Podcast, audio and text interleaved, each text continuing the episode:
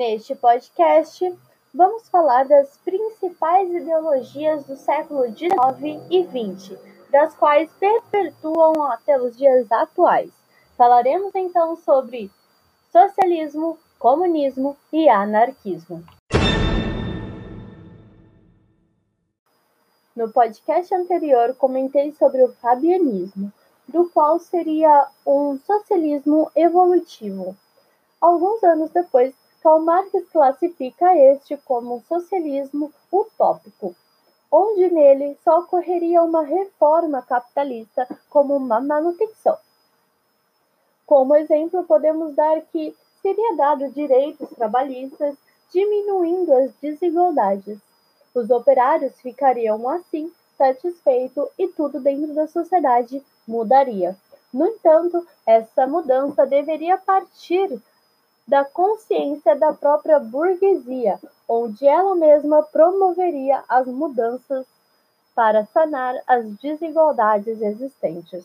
Os principais teóricos que fundaram essa ideologia seriam Charles Fourier e Robert Owen, um francês e um estadunidense. No entanto, o socialismo que conhecemos atualmente chamamos de socialismo científico, ou podemos dizer marxismo, do qual foi criado aí por Marx e Hegel. O socialismo nada mais seria que um estudo da sociedade e da economia, onde deveríamos romper com o capitalismo e criar uma sociedade mais justa e igualitária. Karl Marx, ao longo de sua trajetória, fez um livro chamado atualmente de O Manifesto Comunista, que naquela época era distribuído como folhetos nas ruas, em 1848. Nestes panfletos, o manifesto, Karl Marx chama as classes operárias para fazer uma revolução socialista. Alguns anos depois, Marx lança o livro O Capital, onde faz um estudo do capitalismo para trazer críticas e das alternativas para mudanças. Mas para Marx, a mudança real só aconteceria por meio da revolução. Marx coloca quatro pontos importantíssimos para ocorrer o socialismo. O primeiro tópico dele seria a luta de classes, que seria o principal, pois para ele sempre teve um conflito entre os opressores e os oprimidos. E os opressores, que são os dominantes, sempre vão querer dominar mais. E os oprimidos sempre vão querer de deixar de ser oprimidos. O proletariado, sendo assim, deveria tomar os meios de produção por meio de uma grande revolução.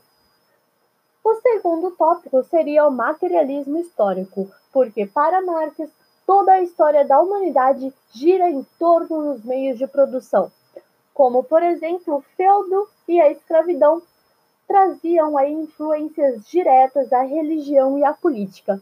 Sendo assim, para Marx, a economia seria a infraestrutura da sociedade e as superestruturas seriam a ciência, religião, política, escola e afins.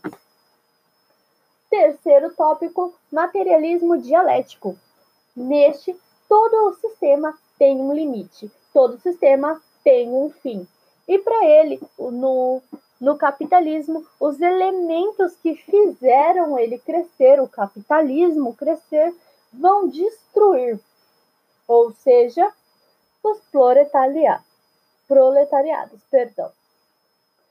Para ele, quanto mais o capitalismo cresce, se desenvolve, mais temos exploração e mais pessoas são exploradas.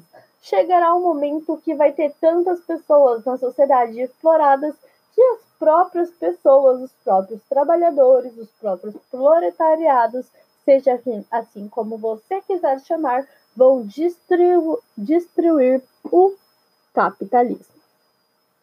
Quarto e último, que aí Marx fez várias avaliações sobre a mais-valia. A mais-valia, na verdade, ela seria toda a diferença do que foi produzido, pelo produto que foi produzido, pelo que foi gasto, e aí o que restou, que seria chamado de lucro, é o que fica com o patrão. Esse resto aí do lucro que fica com o patrão, Marx chama de mais-valia. Ok? Para Marx, então, quando os trabalhadores entendem esses quatro fatores, eles tomam a consciência e assim começam a planejar tomar os meios de produção. Lembrando que no socialismo, o Estado domina os meios de produção, não o burguês.